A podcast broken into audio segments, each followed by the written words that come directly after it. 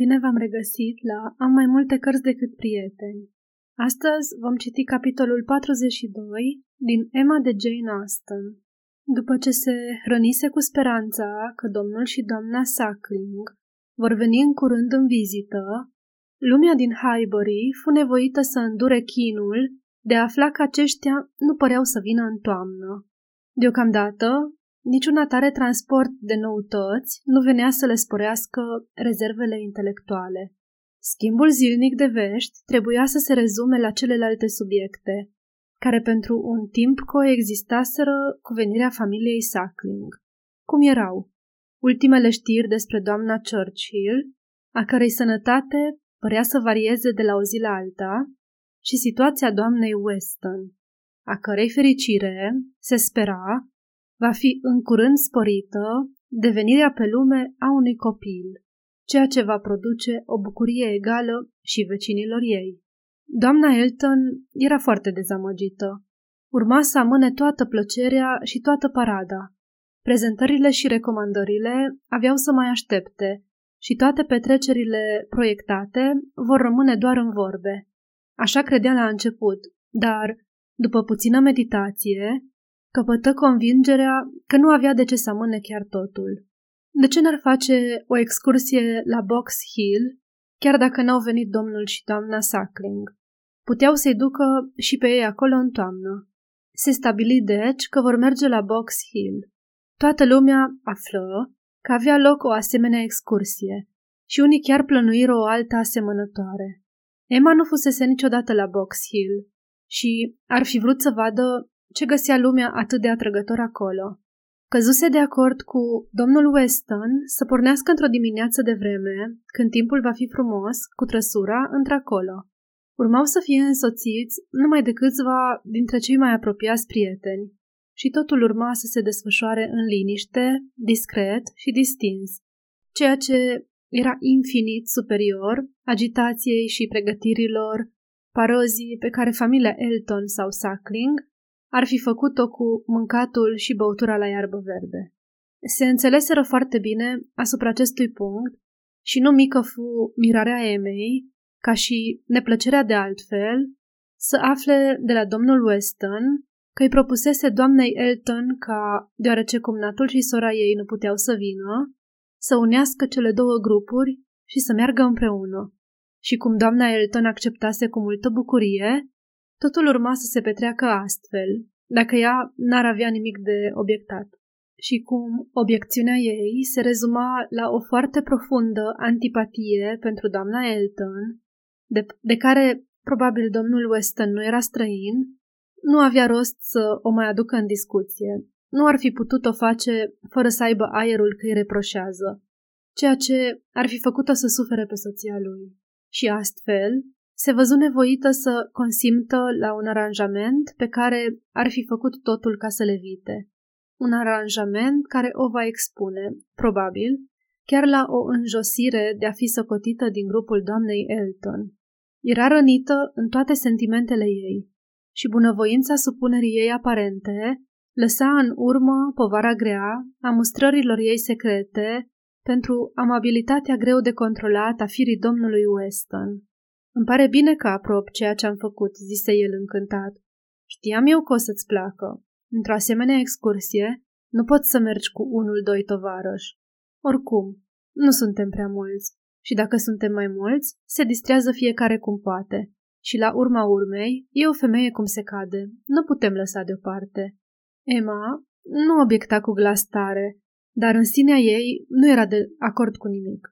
Era pe la mijlocul lui iunie și vremea frumoasă, iar doamna Elton devenise nerăbdătoare să fixeze ziua și să stabilească împreună cu domnul Weston amănuntele privind plăcinta de porumbel și friptura rece de miel, când uh, piciorul șchiop al unui cal aruncă totul în brațele incertitudinii. Calul putea fi din nou folosit peste câteva săptămâni sau numai peste câteva zile, dar oricum, nu se puteau încumeta să continue pregătirile și această nedorită stagnare întrista pe toată lumea. Chiar resursele sufletești ale doamnei Elton erau neputincioase în fața unui asemenea atac. Nu găsiți că e foarte supărător, domnule Knightley? Țipă ea. Și ce vreme bună de excursii! Amânările și dezamăgirile astea sunt odioase. Ce ne facem? Trece anul, dacă toate merg așa, și noi n-am făcut nimic. Anul trecut, la vremea asta, făcusem deja excursie de la Maple Grove la King's Weston. Mai bine ați venit la Dunwell, răspunse domnul Knightley. Asta se poate și fără cai. Veniți să gustați din căpșunile mele. Sunt deja coapte. Dacă domnul Knightley nu începuse pe un ton serios, fu nevoit să-l adopte în continuare, pentru că propunerea lui fu primită cu încântare, iar strigătul, oh, mi-ar plăcea grozav, era cât se poate de convingător, fiind însoțit de gesturile adecvate. Donwell era un loc vestit pentru straturile de căpșuni, ceea ce era un argument în sprijinul invitației. Dar nu era nevoie de niciun argument. Doamna ar fi fost tentată chiar și de niște straturi de varză, căci ceea ce voia era să meargă undeva, oriunde. Îi promise în repetate rânduri că va veni, atât de des repetate, încât nu-i lăsa timp să se îndoiască și era extrem de măgulită de o asemenea dovadă de intimitate, de un compliment atât de deosebit pe care găsea că trebuie să-l onoreze. Poți să fii sigur de mine, zise ea, vin negreșit. Stabilește ziua și vin. Îmi dai voie să aduc și pe Jane Fairfax? Nu pot să stabilesc ziua până nu vorbesc și cu ceilalți pe care vreau să-i întâlniți acolo. Ah, lasă totul în seama mea. Dăm numai mână liberă. Eu sunt o patroană. E petrecerea mea. Voi aduce toți prietenii mei. Sper să le aduceți pe domnul Elton, dar nu vă osteniți cu alte invitații. Ah, cum arăți foarte șiret, dar gândește-te, n-ai de ce să-ți fie teamă să-mi dai mie o asemenea libertate. Nu sunt o domnișoară care să aibă anumite preferințe. Unei femei măritate poți să-i dai fără frică mână liberă. E petrecerea mea. Lasă totul în seama mea. Fac eu invitațiile. Nu, spuse el calm. Nu există decât o singură femeie măritată pe lume pe care o voi lăsa să se ocupe de invitații la Dunwell. Și aceea este doamna Weston, presupun, zise doamna Elton, puțin umilită. Nu, doamna Knightley. Și până când va exista, mă ocup singur de problemele astea. Ah, ce creatură ciudată ești, strigă ea mulțumită că nimeni nu trecea înaintea ei. Ai umor, zău așa, și poți spune orice. Zău că ai umor. Ei bine, o aduc numai pe Jane, pe Jane și pe mătușa ei. Restul îi las în seama dumitale. N-am nicio obiecție împotriva celor de la Hartfield. Nu-ți face scrupule, știu că ții la ei. Vor fi acolo, desigur, dacă reușesc să-i conving. Și voi trece și pe la domnișoara Bates în drum spre casă. Asta chiar n-are rost. O văd pe Jane în fiecare zi, dar făt cum vrei. Știi, Knightley, vreau să venim dimineața, ceva simplu și improvizat. O să-mi pun o pălărie mare și iau un coșuleț mic pe mână, uite. Poate coșulețul ă, ăsta cu fundă roz. Nimic mai simplu, vezi? Și îi dau unul și Janei. N-are rost să ne formalizăm și să facem paradă, un fel de petrecere câmpenească. Vom merge la dumneata în livadă și vom aduna căpșunile cu mâna noastră și ne vom așeza la umbră și dacă vrei să ne servești ceva, să fie tot afară. O masă întinsă la umbră, înțelegi? Totul să fie simplu și firesc, nu crezi? Nu tocmai. Eu cred că simplu și firesc e să pui masa în sufragerie. Firescul și simplitatea unor domni și doamne este să se afle printre mobile și servitorii lor când iau masa. Când veți obosi de mâncat căpșune afară, veți putea servi friptură rece în casă. Ei, bine, cum vrei, numai să nu faci cine știe ce aranjamente. Apropo, pot să-ți fiu de folos, eu sau menajera mea cu vreo sugestie. Te rog, fi sincer, Knightley. Dacă vrei să vorbesc cu doamna Hodge sau să controlez eu personal ceva, n-am nici cea mai mică dorință, mulțumesc. Bine, dar dacă se ivește vreo dificultate, menajera mea e foarte deșteaptă.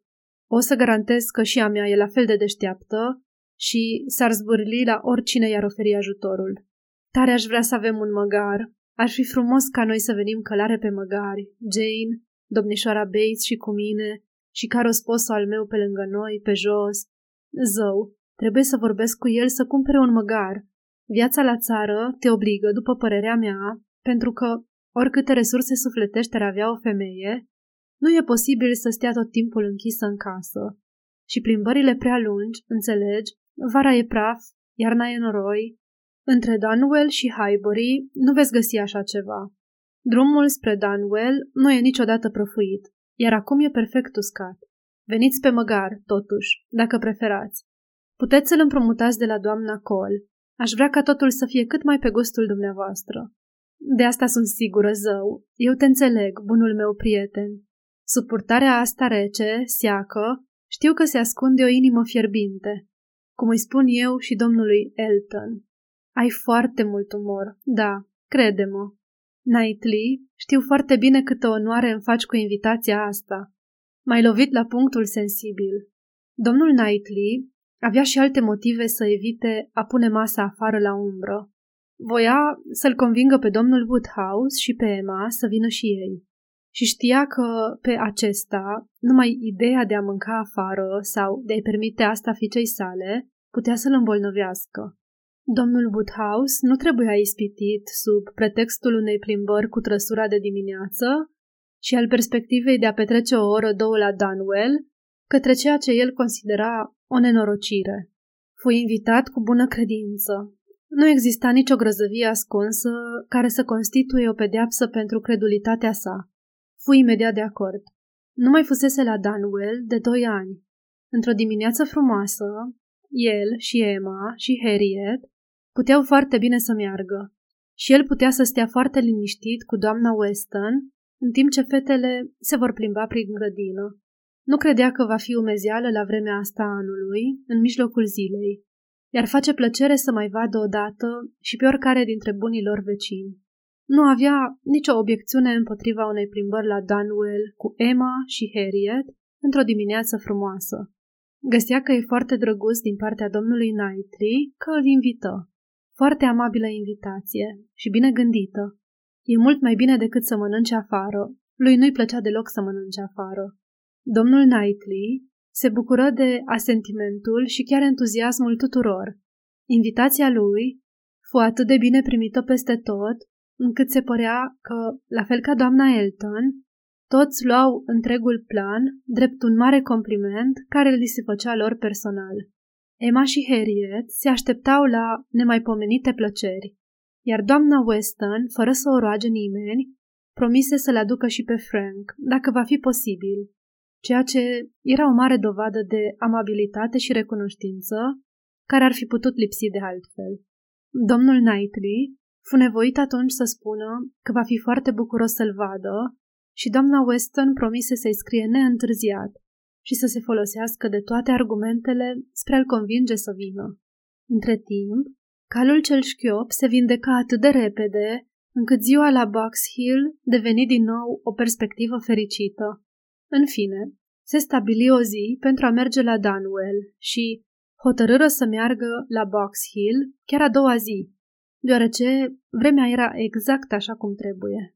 Sub soarele strălucitor al unei amiez de miez de vară, Domnul Woodhouse fu transportat cu bine în trăsura sa, cu o fereastră deschisă, ca să se împărtășească din această petercere al fresco și se așeză fericit în una din cele mai comode camere de la Abbey, pregătită special pentru el. Focul arsese toată dimineața. Se simțea în largul lui și era gata să vorbească plin de plăcere despre ceea ce reușise și să sfătuiască pe toată lumea să vină și să se așeze și să nu se încălzească prea tare. Doamna Weston, care după câte se părea venise pe jos, din adins ca să fie obosită și să stea tot timpul cu ei, rămase, după ce toți fură invitați sau convinși să iasă, să-i asculte cu răbdare și să-l facă să se simtă bine. Emma nu fusese de mult la Abby și de îndată ce se asigură că tatăl ei se simte bine, îl părăsi bucuroasă să se uite în jur dornică să își împrospăteze și să-și corecteze amintirile prin observații mai detaliate, printr-o apreciere mai justă a unei case și moșii care fuseseră totdeauna obiectul interesului ei și al familiei ei.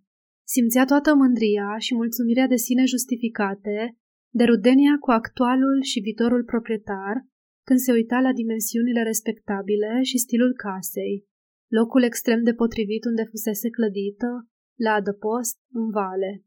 Grădinile mari se întindeau până la poienile de lângă pârâu, care, datorită neglijenței față de perspectivă, nu se vedeau de la Abbey și în jur creșteau șiruri de braz, formând alei naturale, care nu erau opera modei sau a extravaganței.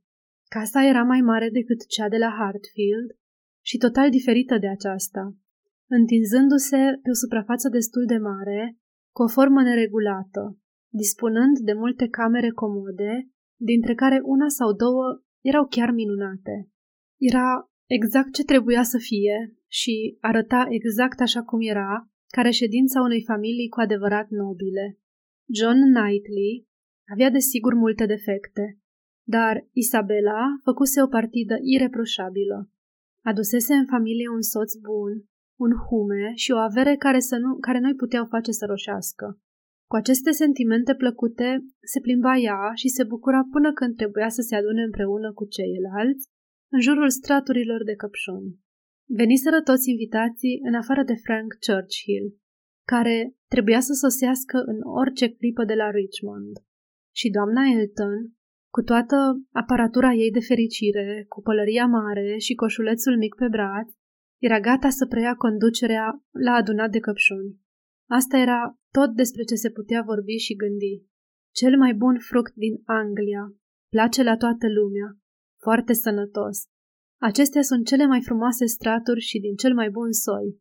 Minunat să culegi și să mănânci. Numai așa poți să le savurezi. Dimineața era desigur cel mai bine. Nu ești obosit? Toate soiurile de aici sunt minunate. Creastă de cocoș e infinit superior. Nu se compară. Celelalte de-abia se pot mânca și se găsește foarte rar. Unii preferă chili, dar cele sălbatice sunt cele mai parfumate. Prețul căpșunilor la Londra, la Bristol sunt o mulțime Maple Grove, culturi, când se reînnoiesc straturile. Grădinarii au păreri contradictorii. Nu e o regulă generală. Delicios fruct. Numai că sunt prea dulci și nu poți mânca multe. În privința asta, cireșele, strugurii sunt mai răcoritori. Singura parte proastă e că trebuie să te apleci. Ce soare orbitor! Sunt moartă de oboseală. Nu mai pot. Trebuie să ne așezăm undeva la umbră. Astfel, decurse conversația timp de jumătate de oră, întreruptă fiind numai odată de doamna Weston, care ieși din casă, plină de solicitudine față de fiul ei adoptiv, ca să întrebe dacă a venit. Și fu puțin alarmată, era teamă să nu-i se fi întâmplat ceva calului. Găsiră un loc cu destulă umbră și acum Emma fu nevoită să asculte ce discutau doamna Elton și Jane Fairfax. Era vorba de un post, de un post foarte bun. Doamna Elton primise vești despre asta de dimineață și era încântată. Nu era vorba de un post la doamna Suckling, nici la doamna Bridge, dar era un post pe care numai uh, acestea două îl întreceau în noroc și splendoare. Era un post la o anume verișoară a doamnei Bridge, o cunoștință a doamnei Suckling, o doamnă cunoscută la Maple Grove. Încântător, extraordinar, de invidiat, cercuri superioare, sfere înalte, linii de conduită, lume bună, totul. Și doamna Elton nu mai putea de nerăbdare ca oferta să fie acceptată. Din partea ei, ea era plină numai de căldură, energie și triumf și refuză, de câte ori, să accepte un răspuns negativ, deși domnișoara Fairfax continua să o asigure că, deocamdată, nu vrea să se angajeze, repetând aceleași motive pe care le mai expusese și altă dată. Totuși, doamna Elton insista să-i se dea voie să trimită un răspuns favorabil cu poșta de mâine. Cum putea Jane să îndure toate astea? Emma nu se dumirea deloc. Arăta jignită și vorbea apăsat, iar în cele din urmă, într-un fel decis, care nu era caracteristic, propuse să plece. N-ar fi mai bine să se plimbe? N-ar vrea domnul Knightley să le arate grădinile, toate grădinile? Ar fi vrut să vadă totul. Tenacitatea prietenei ei era mai mult decât putea suporta. Era foarte cald și după ce se plimbară mai mult timp prin grădini răzleți, de-abia dacă se adunau câte trei, se îndreptară pe neștiute unul după altul către umbra dulce a unei alei largi de tei, care, întinzându-se dincolo de grădină, la o distanță egală de râu, părea a fi marginea grădinilor. Nu ducea nicăieri. La sfârșitul ei se deschidea priveliștea unui zid mic de piatră, străjuit de pilaștri înalți, care erau meniți parcă să dea impresia unei intrări într-o casă care nu existase niciodată. Oricât de îndoielnic ar fi părut gustul pentru asemenea ornamentație, plimbarea era plăcută în sine și priveliștea devenea foarte agreabilă. O pantă destul de abruptă, aproape de poalele căreia se înălța casa de la Abby, devenea și mai abruptă dincolo de curtea ei și, la o distanță de jumătate de milă, era un mal foarte înalt și grandios, acoperit de pădure, și la baza acestui mal, bine așezată și ferită, se înălța ferma de la Abbey Mill, cu pajiști verzi în față și un râu în jur, care înfrumusețea peisajul. Era o priveliște frumoasă pentru ochi și încântătoare pentru suflet. Verdele englezesc, cultura englezească, civilizația englezească, expuse în lumina soarelui fără ostentație. În cursul plimbării, Emma și domnul Weston văzură că toți ceilalți se grupaseră împreună și în fruntea tuturor, desprinși de rest, pășeau domnul Knightley și Harriet. Era un tet-a-tet ciudat, dar îi plăcea. Fusese o vreme când ar fi disprețuit-o ca tovarășă și ar fi lăsat-o fără prea multă ceremonie în urmă. Acum păreau să aibă o conversație plăcută. Fusese o vreme când Emei i-ar fi părut rău să o vadă pe Harriet atât de aproape de ferma Abbey Mill. Dar acum nu-i mai era teamă.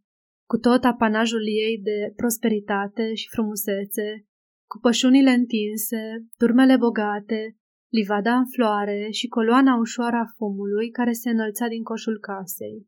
Li se alătură când ajunseseră la zid și își dădu seama că îi preocupa mai mult conversația lor decât ceea ce vedeau. El îi dădea Herietei informații despre felurile de agricultură și Emma descifra în zumbetul ei. Astea sunt preocupările mele. Am dreptul să atac acest subiect fără să fiu bănuit că vreau să aduc vorba de Robert Martin. Nu-l bănuia. Era o poveste mult prea veche. Robert Martin încetase probabil să se gândească la Harriet. Se plimbară de câteva ori în lungul aleii. Umbra era foarte răcoroasă și Emei se păru cea mai plăcută parte a zilei. Apoi intrară cu toții în casă să ia masa. Se așezară și începură să mănânce. Dar Frank Churchill tot nu venise. Doamna Weston se tot uita după el, dar degeaba. Tatălui nu voia să-și recunoască nerăbdarea și râdea de temerile ei.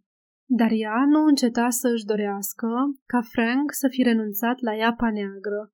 O asigurase mai mult decât de obicei că va veni. Mătușa se simțea mult mai bine și nu avea nicio îndoială că va veni.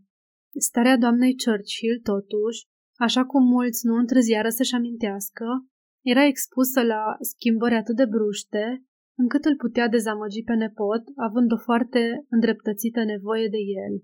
Și doamna Weston fu în cele din urmă făcută să creadă sau să spună că probabil din cauza unei crize a doamnei Churchill, Frank nu poate veni. Emma se uită la Harriet când se discuta această problemă. Se comporta foarte bine. Nu trăda nicio emoție. Prânzul cu hrană rece se terminase și toți invitații urmau să iasă din nou și să vadă ce mai rămăsese de văzut. Vechile balustrade de la Abbey poate vor ajunge chiar până la Lucernă, care urma să înceapă a fi cosită a doua zi, sau în orice caz să se bucure de plăcerea de a se încălzi pentru a se răcori din nou. Domnul Woodhouse, care își făcuse deja mica lui plimbare în partea de sus a grădinilor, unde umeziala de la râu nu putea să ajungă nici măcar cu ajutorul imaginației sale, nu mai voi să se miște.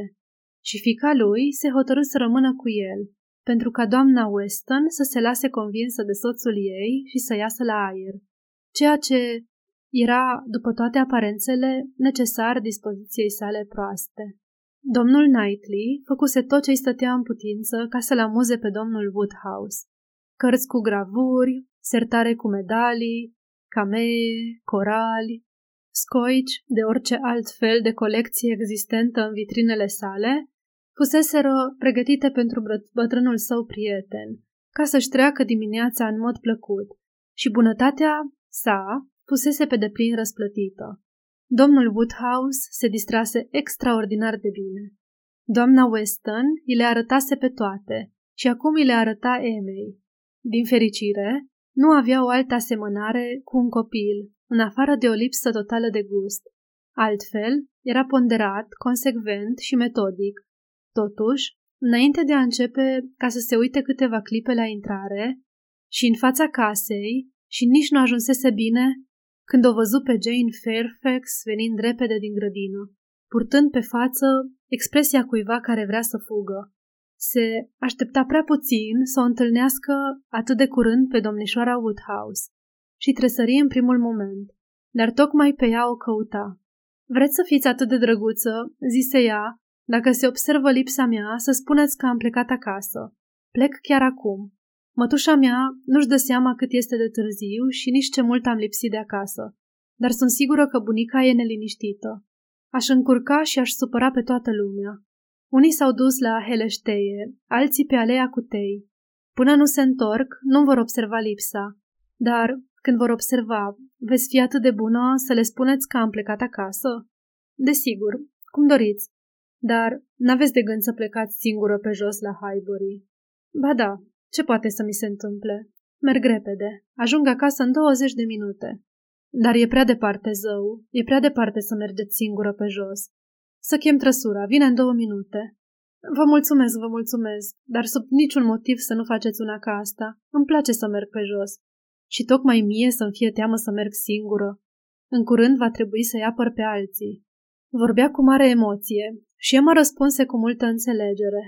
Ăsta nu e un motiv să vă expuneți la primejdii. Trebuie să chem trăsura. Căldura chiar e foarte primejdioasă. Sunteți, sunteți deja obosită. Sunt, răspunse ea. Sunt obosită, dar e o altfel de oboseală. Dacă merg repede, o să-mi revin. Domnișoară Woodhouse, câteodată simțim fiecare ce înseamnă un suflet obosit. Al meu e obosit peste măsură. Cel mai bun lucru pe care îl puteți face pentru mine e să mă lăsați să mă descurc singură și să anunțați, numai la timpul potrivit, plecarea mea. Emma nu mai avea nimic împotrivă. Văzuse tot și, simțind ceea ce simțea, o îndemnă să plece imediat și o urmări cu privirea să vadă dacă e în siguranță, cu zelul unei adevărate prietene. Ea o privi cu recunoștință și îi spuse la despărțire. Oh, domnișoară Woodhouse, ce bine e să poți fi singură câteodată. Cuvintele păreau să izbucnească dintr-o inimă prea grea și să vorbească despre răbdarea continuă de care trebuia să dea dovadă chiar față de acelea pe care le iubea foarte mult. Asemenea casă, zău, și asemenea mătușă, zise Emma când se întoarse din nou în hol. Te plâng, draga mea, și cu cât vei fi mai sensibilă la oroarea asta, cu atât mai dragă îmi vei fi. Nu trecuse niciun sfert de oră de la plecarea Janei și de-abia apucaseră să se uite la câteva vederi cu piața San Marco din Veneția, când intră Frank Churchill. Emma nu se gândise la el, uitase să se gândească, dar fu foarte bucuroasă să-l vadă. Doamna Weston va fi ușurată, în fine. Iapa neagră nu avea nicio vină. Avuseseră dreptate aceia care ziceau că e din cauza doamnei Churchill. Fusese reținut de o ușoară criză a ei, ceva nervos care durase câteva ore. Renunțase chiar la orice gând de a mai veni și se hotărâse destul de târziu să vină totuși. Știuse că îi va fi cald pe drum și ce mult va întârzia, în ciuda grabei sale, și credea că mai bine n-ar fi venit. Căldura era insuportabilă. Niciodată nu mai văzuse așa ceva. Aproape că își dorea să fi stat acasă. Nimic nu-l deranja mai tare decât căldura. Putea să suporte frigul oricât de intens, dar căldura era îngrozitoare și se așeză la cea mai mare distanță posibilă de rămășițele vagi ale focului domnului Woodhouse, cu o înfățișare de plâns. O să te răcorești, dacă stai liniștit, zise Emma. De îndată ce mă răcoresc, va trebui să plec înapoi. Prezența mea era necesară acolo, dar s-a contat atât de mult pe venirea mea aici. Plecați în curând cu toții, presupun. Se termină petrecerea. Am întâlnit pe cineva când veneam. O nebunie pe vremea asta, curată nebunie. Emma asculta, privea și își dădu seama că starea lui Frank Churchill putea foarte bine fi definită ca proastă dispoziție. Unii oameni sunt foarte nervoși când le e cald. Poate și el are o asemenea constituție și cum știa că a mânca și a bea e uneori cel mai bun medicament pentru astfel de suferințe trecătoare, îi recomandă să ia o gustare. Găsea de toate, din belșug în sufragerie, și cu multă milă creștinească îi arătă ușa. Nu, nu va mânca, nu era foame, asta l-ar încălzi și mai mult. După două minute, însă, se lăsă înduplecat spre binele lui și, mormăind ceva despre berea de bolid, ieși. Emma își dedică din nou atenția tatălui ei, zicându-și în secret, bine că nu mai sunt îndrăgostită de el. Nu mi-ar plăcea un bărbat care e atât de tulburat de o dimineață călduroasă. Harriet, cu firea ei blândă și cu minte, nu va găsi nimic de obiectat. Se întoarse după ce avusese timp să mănânce destul și era mult mai calm. Se răcorise și, bine crescut, cum era de obicei, fu în stare să tragă un scaun lângă ei, să se intereseze de ce făceau și să regrete, într-un fel potolit, că a întârziat atât de mult. Nu era foarte bine dispus, dar încerca, se pare, să-și revină. Și în cele din urmă reuși să spună o mulțime de lucruri plăcute. Se uitau la niște vederi din Elveția. Când se face bine mătușa mea, plec în străinătate, zise el. Nu o să fiu niciodată liniștit până nu văd câteva din locurile astea. Cândva veți primi niște schițe de la mine, să le vedeți. Sau însemnările mele de călătorie să le citiți. Sau poate un poem. Voi face ceva, să mă remarc. Asta se poate, dar nu cu schițe din Elveția. Nu vei merge niciodată în Elveția. Unchiul și mătușa nu-ți vor da voie să părăsești Anglia. Poate îi conving să meargă și ei. Doctorii îi pot prescrie mătușii un climat cald. Am chiar o speranță că s-ar putea să plecăm cu toții în străinătate. Ar trebui să călătoresc. Am obosit să nu fac nimic. Vreau o schimbare, sunt foarte serios, domnișoară Woodhouse. Orice ți-ai închipui cu ochii dumitale pătrunzători, m-am plictisit de Anglia și aș pleca mâine dacă aș putea. Te-ai plictisit de bogăție și răsfăț. N-ai putea să-ți inventezi niște dificultăți și să rămâi aici, mulțumit de ele? Eu, plictisit de bogăție și răsfăț, greșești amarnic. Nu mă consider nici bogat, nici răsfățat. Cât privește averea, nu stau deloc bine. Nu sunt deloc un norocos. Nu mai ești însă atât de nenorocit ca atunci când ai sosit. Du-te și mai mănâncă și mai bea ceva și vei avea o situație foarte bună.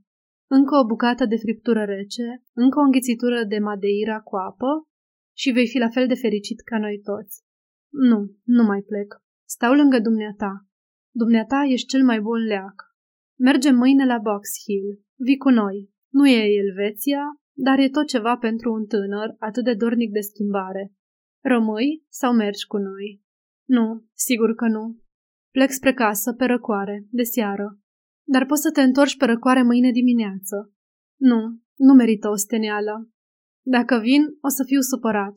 Atunci te rog, rămâi la Richmond. Dar dacă rămân, o să fiu și mai supărat. Nu suport să știu că sunteți cu toții acolo fără mine. Astea sunt dificultăți pe care trebuie să ți le rezolvi singur. Hotărăște-te cât ești de supărat. Nu mai insist. Ceilalți invitați se întorceau și peste puțină vreme se adunaseră cu toții. Unii din ei se bucurară foarte mult la vederea lui Frank Churchill. Alții tratară evenimentul cu mai mult calm. Dar cu toții fură supărați și tulburați când le, li se explică plecarea domnișoarei Fairfax. Concluzia discuției fu că toată lumea trebuie să plece și după ce stabiliră câteva lucruri în legătură cu excursia de-a doua zi, se despărțiră. Dorința vagă a lui Frank Churchill de a se exclude scăzu atât de mult încât ultimele lui cuvinte către Emma sunau astfel. Ei, bine, dacă vrei să rămân aici și să vin și eu, o voi face. Ea zâmbi, în semn că acceptă și nimic în afară de o chemare de la Richmond nu putea să-l mai urnească până a doua zi seara.